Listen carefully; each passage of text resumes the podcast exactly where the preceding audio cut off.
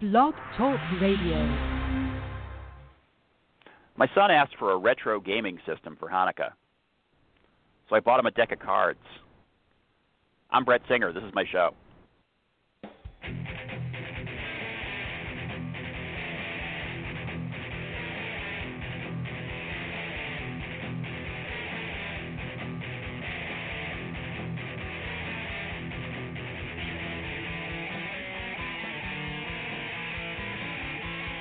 Hello, hello, hello, hello, hello. Welcome to Brett from the Bunker. It is Friday, December 18th. The year is still 2020. It's still 2020. Isn't this crazy? Pretty soon it won't be 2020, and then we'll be, and then we can uh, blame 2021 for everything bad that happens. But for now, we're going to blame 2020. It is 11 a.m., and I am joined today by Sean Skove. Sean, how you doing?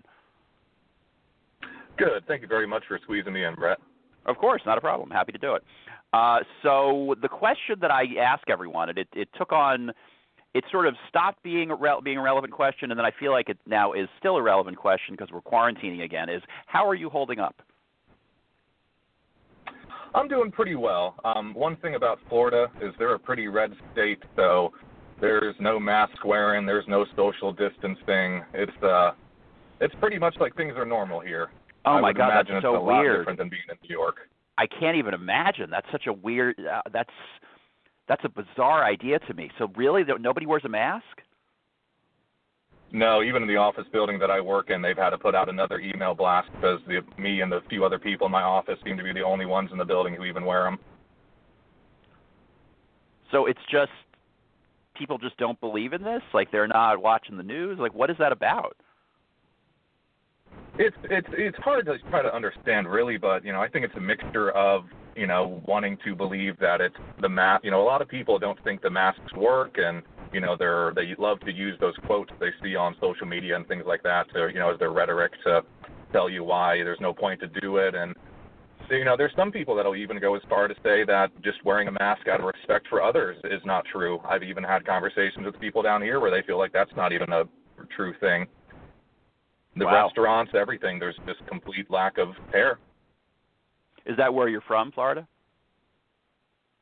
I've lived here for 22 years now, so this is as much of a home as I've ever had. But I'm originally from uh, Maryland. Okay. Go Ravens. Go Ravens. There you go. They're. Uh, I think they're having a good year. Aren't they having a good year? We're not doing too bad. Yeah, yeah I mean it's not spectacular, right. but he but win Monday Night Football. I mean Lamar's pretty great. Yeah. I mean you know no no lie. I mean he's pretty amazing to watch. So you know that was uh, that's always fun. But I don't know. They got to throw more. Like like they can Oh, run yeah. it, but but they they got to Yeah. do some more passing. They got to find a way to work that in. Yeah, the first few drives against the Browns on Monday, I think Lamar had six passing yards by the end of the first quarter. It was uh and then we started breaking them down and started getting some passes in there, but yeah, we are definitely a run first team, that's for sure. Oh, absolutely. I mean, and again, when you can do that, it's hard to care. Like it's hard to be like, you know, no, no, I've got to, you know, I got to get the I got to get the runs off because, you know, I actually I got to get the passes off. But I just I feel like at some point you're not gonna you're not gonna win with you know entirely on the ground. Then again, then again, you know, Tim Tebow, who is a much less good quarterback than than Lamar Jackson, used to win games with like 10 yards passing. So I guess it can be done. I you know I guess it's just it's Yeah. a way to it's a way to win a football game. So maybe I'm wrong. It kind of feels like sometimes like I'm almost watching like the old Lombardi team because we just run the ball so much and just pass when we need to. Um, you know, it, it used to work back in the day, but the passing is definitely the way of the NFL nowadays. So it's almost like we're a retro team. Yeah, there's it's definitely very retro. Now I admit to some bias. I've got a couple of receivers on my fantasy team that are on the Ravens this year, so I am sit definitely like, why don't you throw the ball more? throw it, Yeah. especially to the Yeah, tight we need to get Brown end. the ball for that's for sure. I'm sorry. We definitely need to get Marquise Brown the ball more. He's a great talent. Yeah, and he gets that's my guy. That's touchdowns. one. That's that's one of my guys. You Yeah. know, he guy's a good receiver. Got to throw him the ball. Got to throw him the ball. He is. So, Yeah, I would like to see more of him. Um, so now tell me how you got into comedy. Well, I was uh I was technically in comedy before I was a stand-up comedian. and if I have to pause at some point, I apologize. But um, my best friend was a aspiring stand-up comedian, and I was his writer for many years. Um, he never really got to really get too much out there. I, you know, his, his name was uh, Dan Howe, and um, unfortunately, last year he uh, passed away. Oh, I'm sorry. Uh, at the end of July. Oh, sorry. I still get emotional talking about it. Yeah, no, I'm, so, um, I'm sorry. I didn't realize. Yeah, he was my best friend. Uh, his family was like a second family to me. I'd probably be at his house at least once a week for dinner. He'd be at my house three, four nights a week. Um, very, very close friend. And uh, he unfortunately had his demons, and he uh, died due to an overdose. Um, Oof. He had recently gotten out of rehab for about two and a half months, and th- thought things were going to go better. Unfortunately, uh, we feel that the with it being out of the system for so long and him getting back into it, it just shocked the system and unfortunately took his life. oh boy, sorry. Um, and uh, so after I grieved for um, some time uh, and took a lot of time to try to, because it left a very large hole in my life. He was, was there for me everywhere, and um, his family is such lovely people. I wish uh, sorry, I'm trying not to cry here. Um, his family's such lovely people, and if they hear this, I want them to know that I'm out there doing this for him. Um, but after the time passed and I felt comfortable writing again, I started writing uh, back early January. Um, I had listened to a Bill Hicks. I was a big Bill Hicks fan, still am, and his family did a lovely comedy album um, after Bill Hicks had passed away. He died at the age of 34 from cancer and his family just went through and talked about his entire life, his comedy, his brothers, his friends, everyone was on this album, and I listened to that, and it really inspired me to start writing. So at the end of January, I decided to start decided to start writing a, an hour special, which is pretty bold for a young comedian. Uh, most people just try to get five minutes, and I went out the gate and said I'm going to write an hour special. Um, I'm close to finishing it. Um, I've probably got about 45 minutes down so far. Um, that's almost perfected and written out. So hopefully sometime next year I should be able to get that hour done.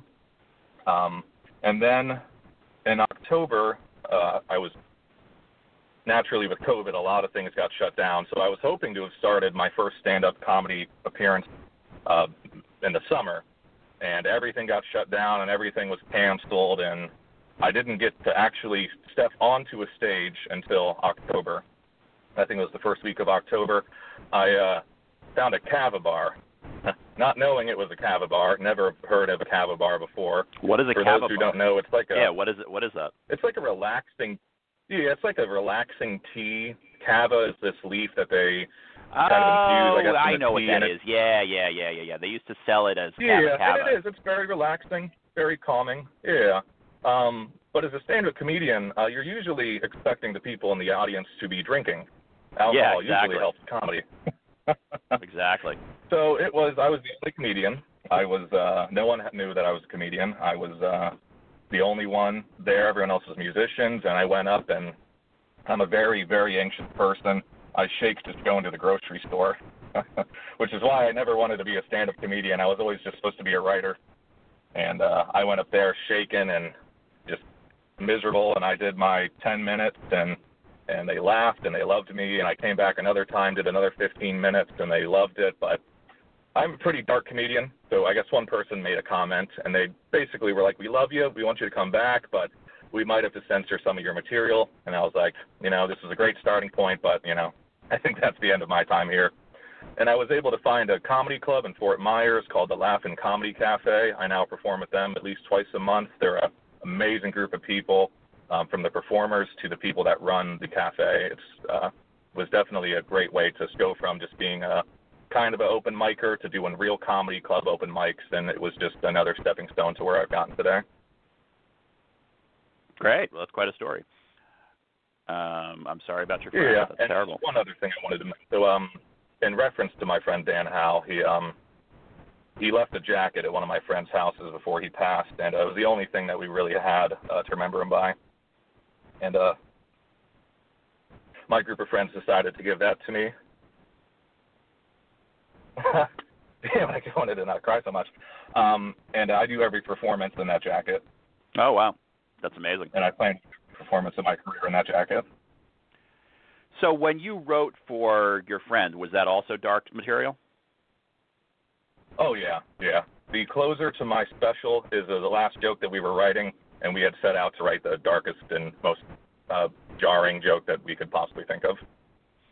Now, clearly that's your thing. Like you, uh, why do you want to yeah. do dark material? Is it just that's how you feel, or are you, you know, do you like shocking audiences? Yeah. What? It's a mixture of things, um, especially the you know the taste that I have. I was a big George Carlin, big Bill Hicks, big Doug Stanhope fan, and one thing that I Doug Stanhope actually talked about in his most recent album is the idea of making fun of something. Like I have a three-minute joke about school shooters, and for a lot of people that would be very off-putting and not acceptable for a stage. But it's it's about how you go about it but it's making fun of something. It's something that's very serious and we're not comfortable talking about, and I'm making fun of it.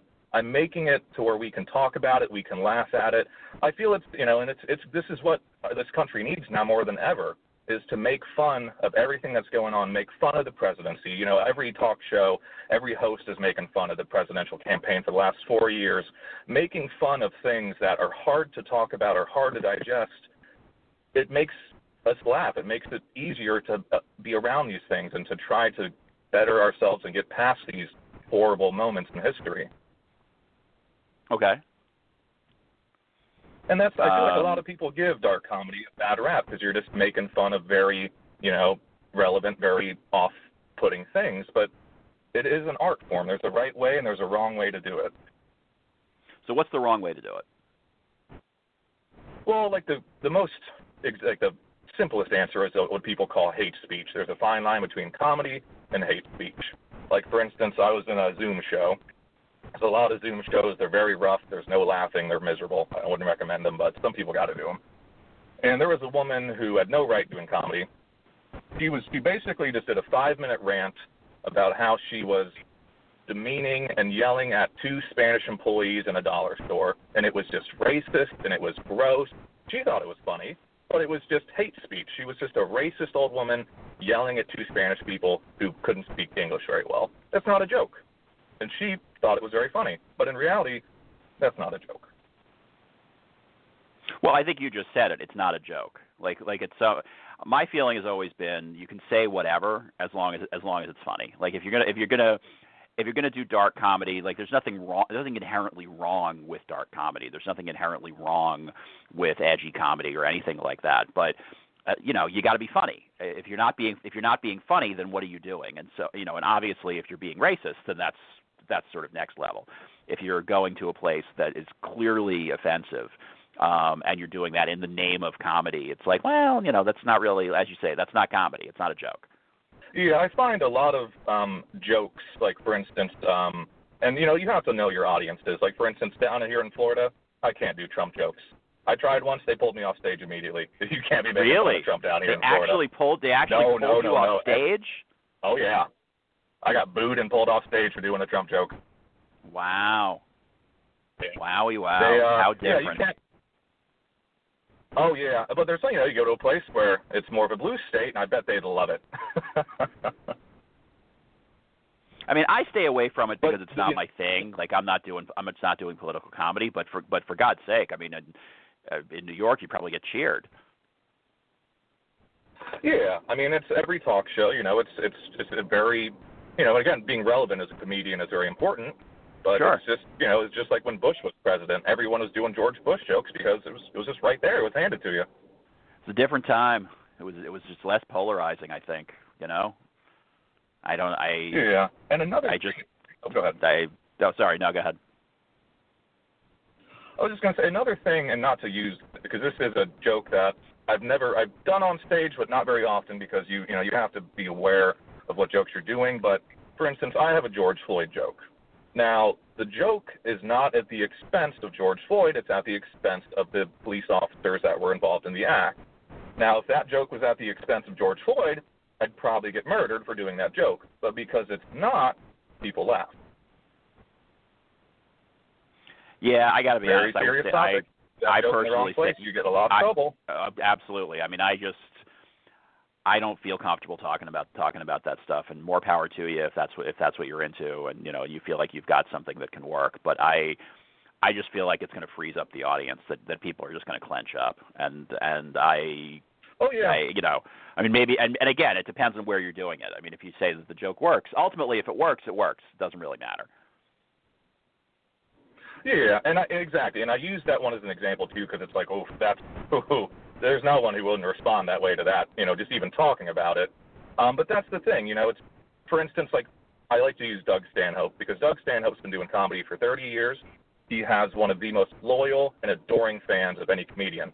Most people have never heard of Doug Stanhope because he's a dark, vulgar comedian, but his fans, they want to hear the worst, raunchiest. They want to, they want you to push it as far as they can go when you're in a room like that and you've got people who understand that kind of comedy and can see no matter how jarring or dark it is, if it's funny and it's coming from the right place, then say it. You know, if I'm down here in Naples, Florida, it's a very, very rich, affluent area. These, you know, you do a six o'clock show for these very, you know, all these retired 65 plus people. You can't, you know, you can't be doing those kinds of jokes. You got to be doing jokes that they'll laugh at, that they'll, you know, not boo you for. Right. I mean, that's yeah. You have to know your audience. I think that's that's very key. But also, I mean, talk about Doug Stanhope. As you state, Doug Stanhope's been doing comedy for 30 years, so he's obviously going to be able to get away with things more. And it's not just that he's built up the fan base. It's also it's also a skill level. Like I feel like you know when you've been doing comedy for that long, if you've been doing dark comedy for that long, it, you're going to be better at it. You're going to be more able to hit those marks, don't you think? Yeah, and like he's talked about this before. Like a lot of comedians are asked to apologize for their joke, and he's like, I've never been asked once to apologize. You know, I wouldn't, but I would just like to be asked. He's got that distinction where it's like no one's even going to ask him to apologize because he's been labeled as such. Oh, because you know what you're going to get.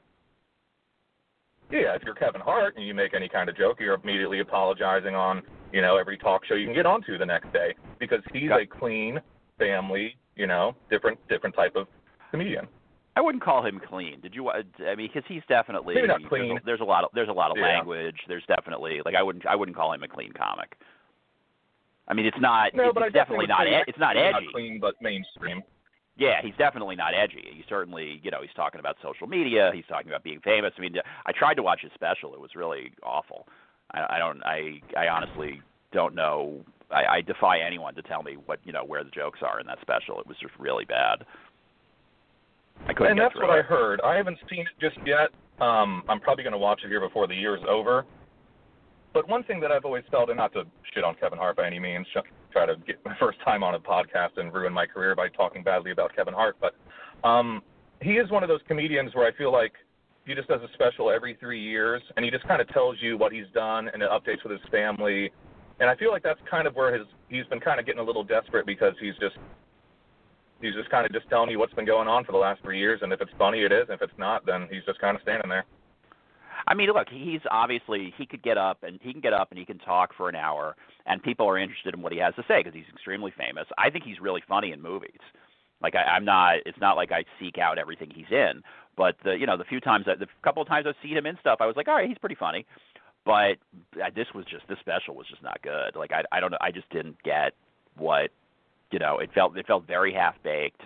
Um, it just I don't know. It just did. I, I'm not. I'm not. Kevin Hart's hugely successful, and, and more power to him. I, am- I am in no way knocking knocking him for Yeah. that. But um, but at the same time, this special was just like ugh, it was rough. And I've seen a clip or two. I haven't seen the whole thing, but I the one thing I I loved is this set. Oh, it was amazing. That's in his house. Beautiful. That's not a set. That's in his Yeah. house. That's his house. He's got a comedy oh, it club in his great. basement. Oh my God! I mean, you know, talk about success. I mean, you know, you sort of, you don't really. I find with a lot of people, you don't think about how successful they are until you see how they live.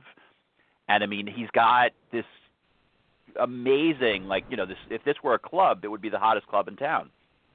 Incredible. Looks so comfortable. Yeah, because You got incredible. people, got an yeah. audience in there. It was great. It was just in his basement. So cool. It's amazing. God bless.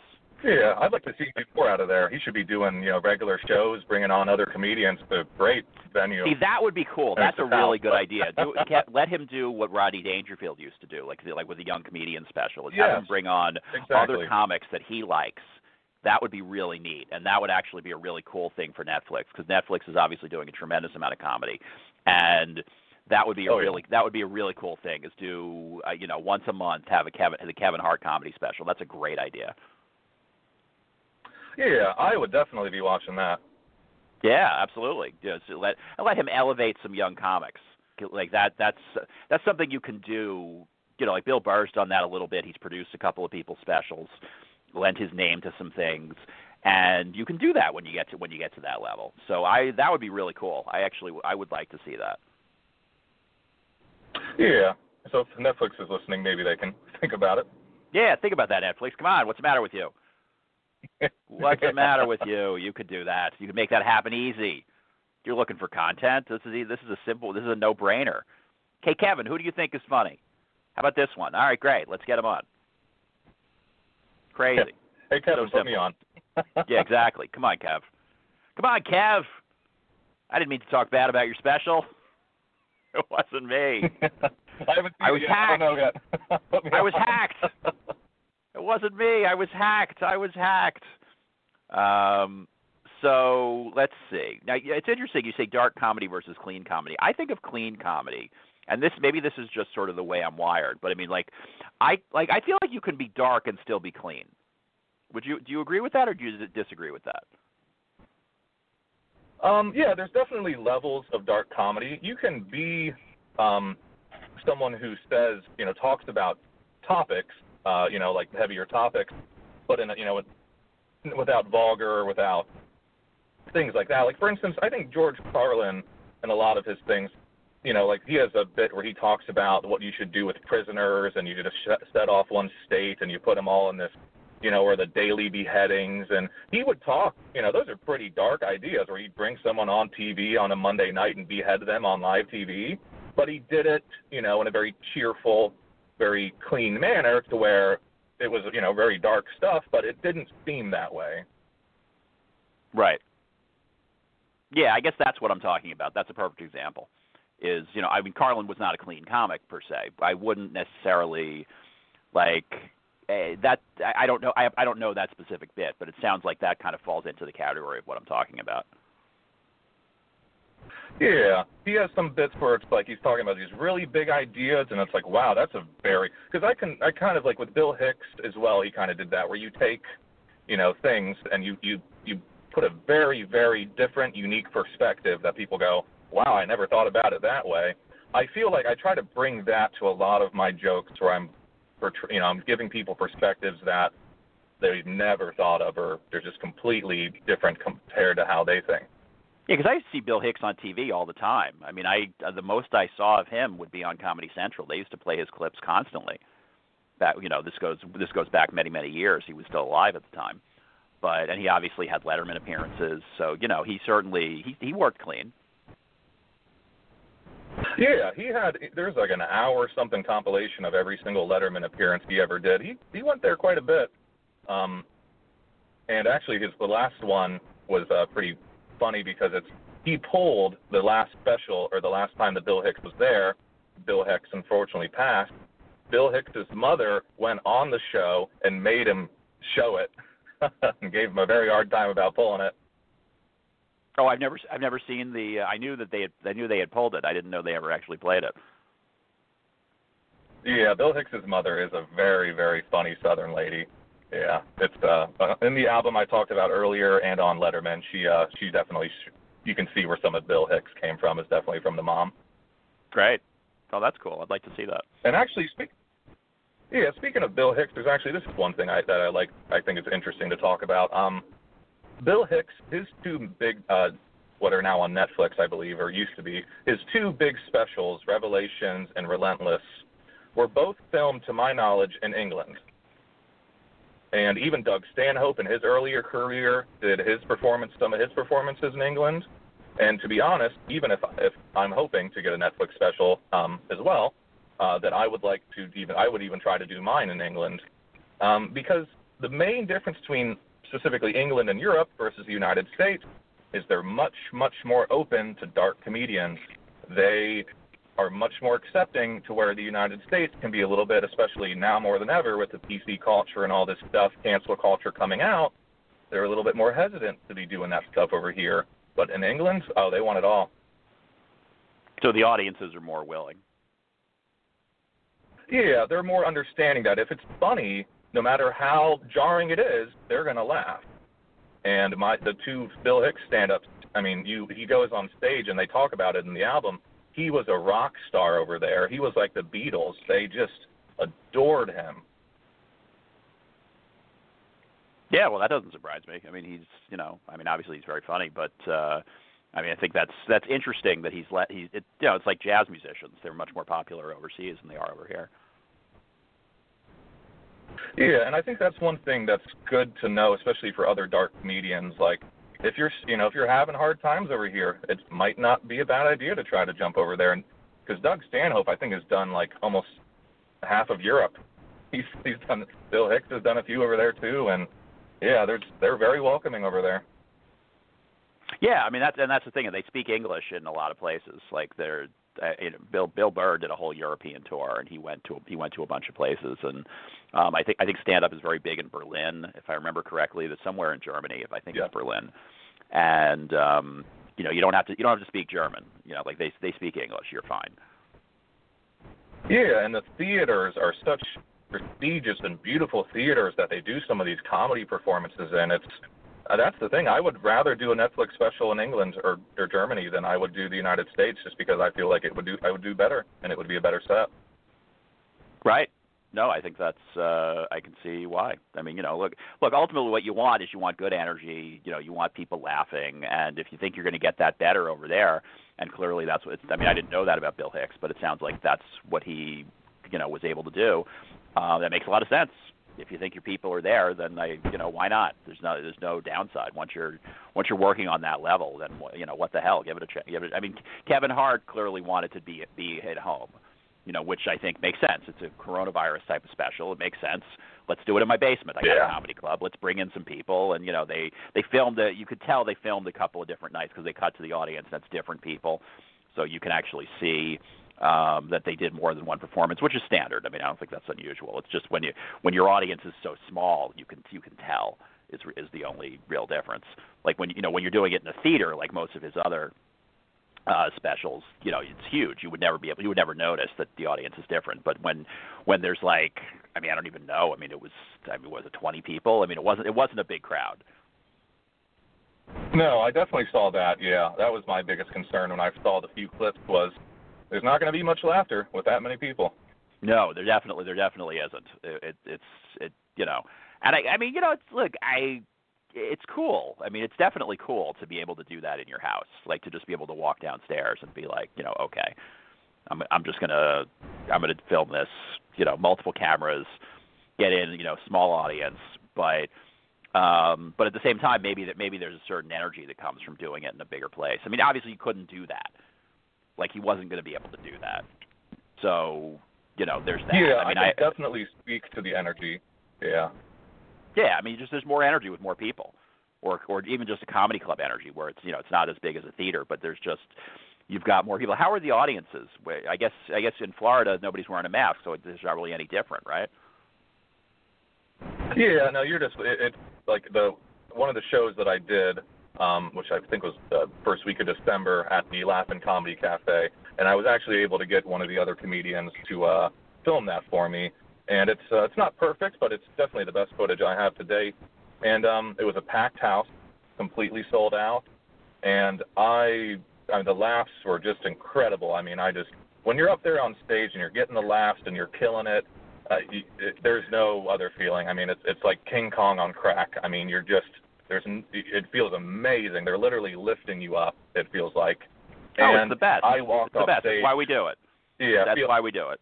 Yeah, feeling like just feeling like a thousand bucks, and and I find out that the other comedians that night had deemed it to be a bad crowd, and I I to this to this day I still don't quite understand why, um, because it was the best crowd I ever had. Well, I mean, I I see. My feeling is, is if they're laughing, it's a good crowd. I mean, like I don't, you know, what else?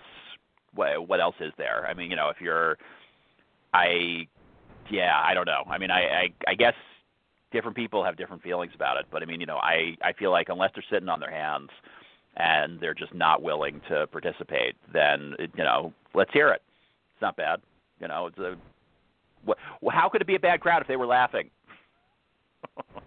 yeah, it's a sold out show. Every seat is booked. What more could you want? Yeah, exactly. Believe me, I mean, you want a you want a bad crowd. You know, I did a show at uh, you know 11 o'clock at night on a Sunday, and there were three people there, and they were you know there was just no real there, no, nobody's really laughing, and you basically just have to talk to the audience because there's you know what else are you gonna do, and it that's hard. Like you know you want to talk about uh, rough uh, you know like that's difficult, or where you do a show um I've had I used to host shows and and it would be sort of some pros and some bringers. And so a lot of times you get an audience and everybody's only there to laugh for the people that they're there for that they're there to see. Yeah. And so that that can be difficult. My shows are usually okay, but sometimes you know you get up on something and it's like eh, you know like they like people only want to laugh for their friends and it's sort of like well that's going to be hard. You know. So yeah, you know that very very biased. Well, it's just it's just harder. But also, you know, or, or it's just not a good night. You know, maybe I, I did a I did a show and the there was a a pro comedian. He got up and he just ate it. It was just not good. And he came off and he said, "Well, that was humbling." He said, "Good luck with them." And they, there were I want to say there were like seven comics on you know on that night. So it goes along, and then one guy came up and he broke open the audience, and I went on right after him, so I had a good set you know. And if I had gone earlier in the night, I wouldn't have had a good set. Like unless I had been the one to break them open, which is entirely possible, but I didn't have that opportunity. So, you know, who knows? It's just tricky. It, it's you know, it's like I you know, I I, I try not to blame the audience. I I try to you know look. Sometimes obviously there are times when you can tell, you know, especially on Zoom. Like on Zoom when everybody's muted, obviously that's not a good audience. You know, when oh, I host those my, are terrible it's just it's just rough. I did one the other night like that, and I was just like, oh god, because you just feel like you feel like you're dying. I mean, it's just you just you you think you're bombing even if you're not. There was one guy laughing hysterically, but he was on mute.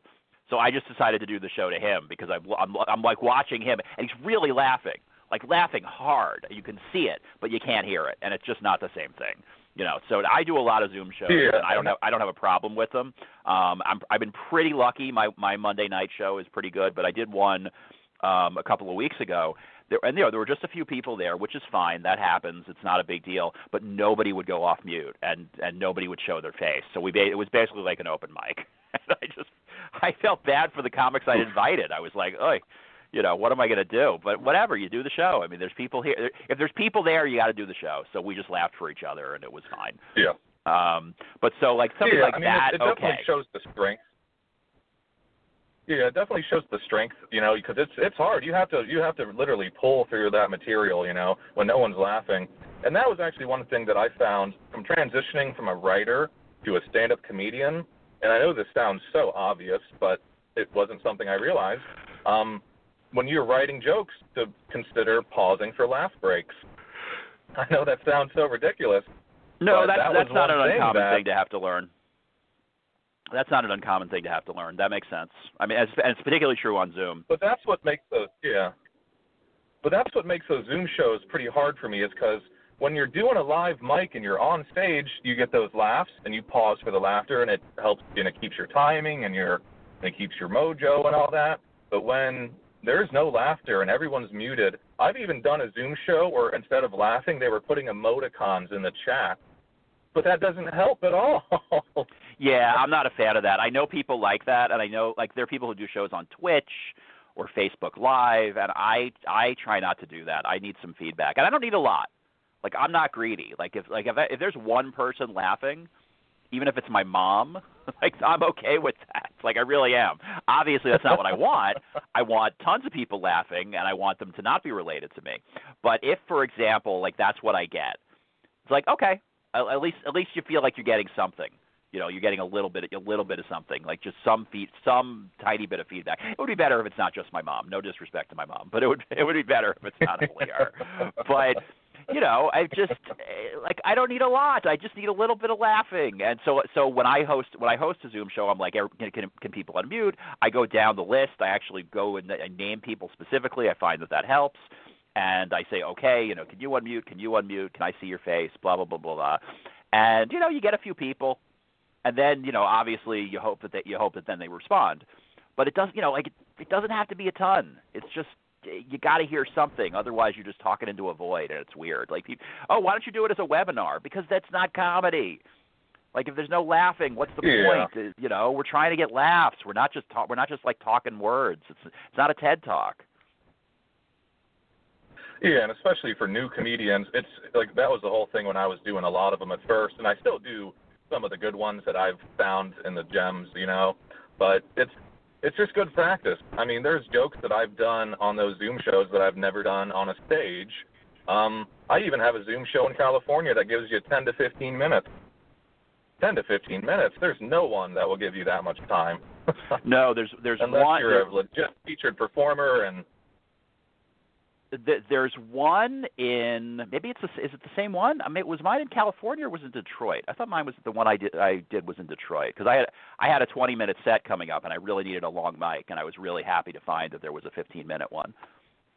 Um, but yeah, having a long one like that is gold. I mean, just to be able just to be able to go for that long is terrific. Do they do a lot of people? Because that's the, the concern with that for me is if they if they have like you know 10 or 12 people, that's a long night.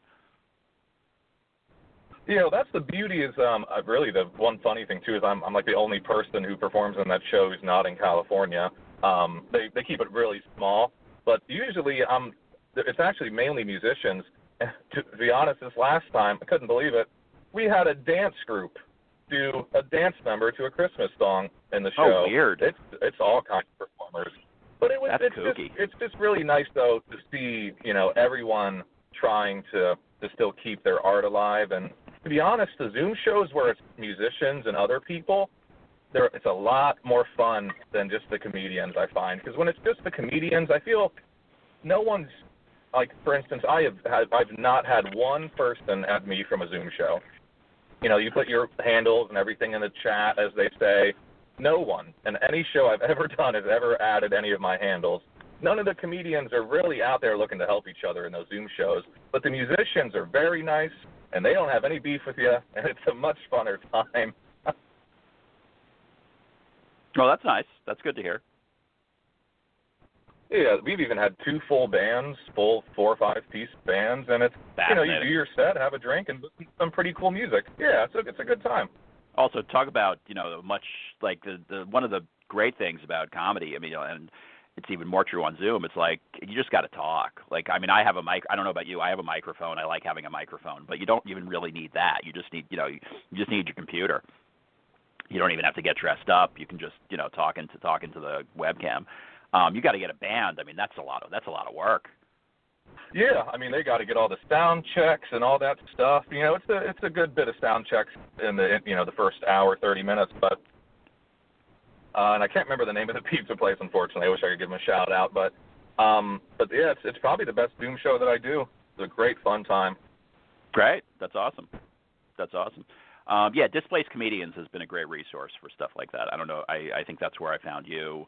Um, and they, you know, shout out to Nico.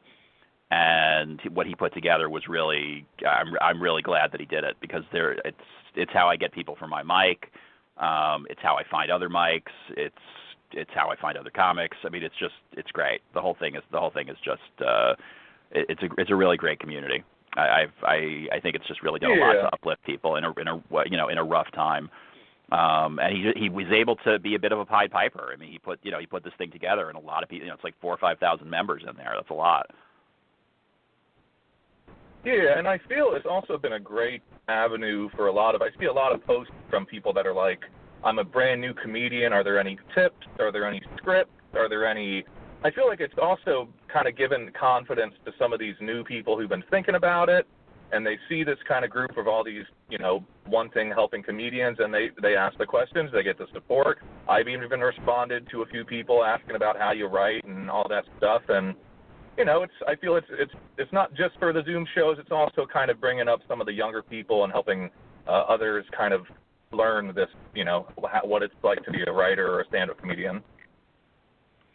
Oh, absolutely. I mean, I think that, and and I think that's huge. I mean, I, it for me, um, like I I did it once, like was it five years ago, six years ago? Was it that long ago? God, um, and I didn't do it again because there was no community. And it wasn't really until I found um, a nice. I went to an open mic for, uh, called F Comedy, and I found a nice group of people, and it was people that I connected to, and the mics were at a time that was good for me, and that was when I really started, you know, getting somewhere in comedy, like, and it really took that. And that's when I started. Frankly, that's when I started getting better because you don't really get better until you do it. You got to do it a lot, and that's the that is one of the. I mean, it's true. It's not that it's not true of music, but you know, you can practice music in your bedroom, like you can't really practice comedy in your bedroom. You got to get up in front of people. That's one of the one of the big truisms of it, and you got to keep doing it. So, which is why, like, um, like there's a, there's a Zoom mic today at uh, at noon. I'll probably sign up for that because they just you got to get reps. So you for, you forget your jokes. I mean, you know, I don't know. Like I I will hit. I had what did I do? There was there was a joke I hadn't done in a while, and then I got and I got up and I tried to do it at my show, and I I reversed one of the punchlines. it was like, oops. I haven't I haven't done this in a long time, and it's just it's not fresh in my mouth and not fresh in my brain, and so it was just like, die. Um, we're running out of time. I need you, you need to promote your upcoming shows. Yeah, yeah, I got three quick ones here. I'm going to do uh, an order here. So the first show that I have that I'd like to promote is with Core TV. Um, they're also Core Radio, but they've recently added on the Core TV. Core TV is licensed in, to my understanding, 22 countries. And I will be there Christmas live in studio at Core Studios in Detroit, Michigan. I know we're not supposed to be flying right now, but if you want to live your dream, you got to do it. and I will be performing my first TV appearance with Core TV on Christmas. You can download their streaming platform and catch that. And then I have a show on New Year's Eve with my friends at 273 Records Incorporated. They're an entertainment group that I've performed with uh, once already. They're not running this event, but they are providing the talent. And I'm hoping to get signed by them, um, possibly before this year is even over. So if you guys are listening, I'm thinking about you. Um, so that is the New Year's Eve 2020, the ultimate grown and sexy party. Ooh, fancy. There's going to be a lot of rappers and a lot of musicians, a lot of dancers. Uh, it's here in Florida, but you name it, it's going to be. It's probably going to be the craziest party I've ever been to. It's going to be 10 o'clock in the morning till 2 p.m. at night. Big crazy show. I'm really honored to be a part of that, as well as the core TV. I can't. I still can't believe that I'm three months in. I'm going to be on TV. Um, and the third and final show that I want to promote um, the U.S. Comedy Contest is out of California. It's the world's largest comedy contest. First year it's ever on Zoom due to COVID. Um, I performed earlier this year in the first round and was in a three-way tie, and I'm performing February 4th on Zoom in the wild card round. If I can win the wild card round, I'll go to the semifinals and possibly to the finals. And if I win, I get a year contract with the entertainment group that currently manages Cedric the Entertainer. So they're a pretty big. Uh, Boldest Artist, Artist Entertainment is the name of that organization. So they've been amazing to me, and I can't wait to uh, perform with them again. That's great. Sounds like you got a lot going on. Uh, Sean, tell everyone where they trying can. To, trying to put my name out there. That's what you got to do. Tell everyone where they can find you on the social medias. So right now, since I am pretty new, I just have Facebook. You can catch me at Sean Skove, S E A N S K O V E. You can add me on Facebook. I'll add whoever friends me, and uh, you can see my other show announcements. Check out some of my comedy, and uh, if anything, share and like my pages. All right, great. Um, so Sean, this was great. Thank you so much for coming on. You were a great guest, and uh, keep us posted. You know, let me know how everything goes. Yeah, I really thank you so much for putting me on and uh, and squeezing me into the last minute. I definitely will be back. Thank you very much, Brett. No problem. Um, all right, everyone, thank you so much for listening. We will be back next week. Please uh, like and subscribe wherever you get your podcasts. And above all, stay safe.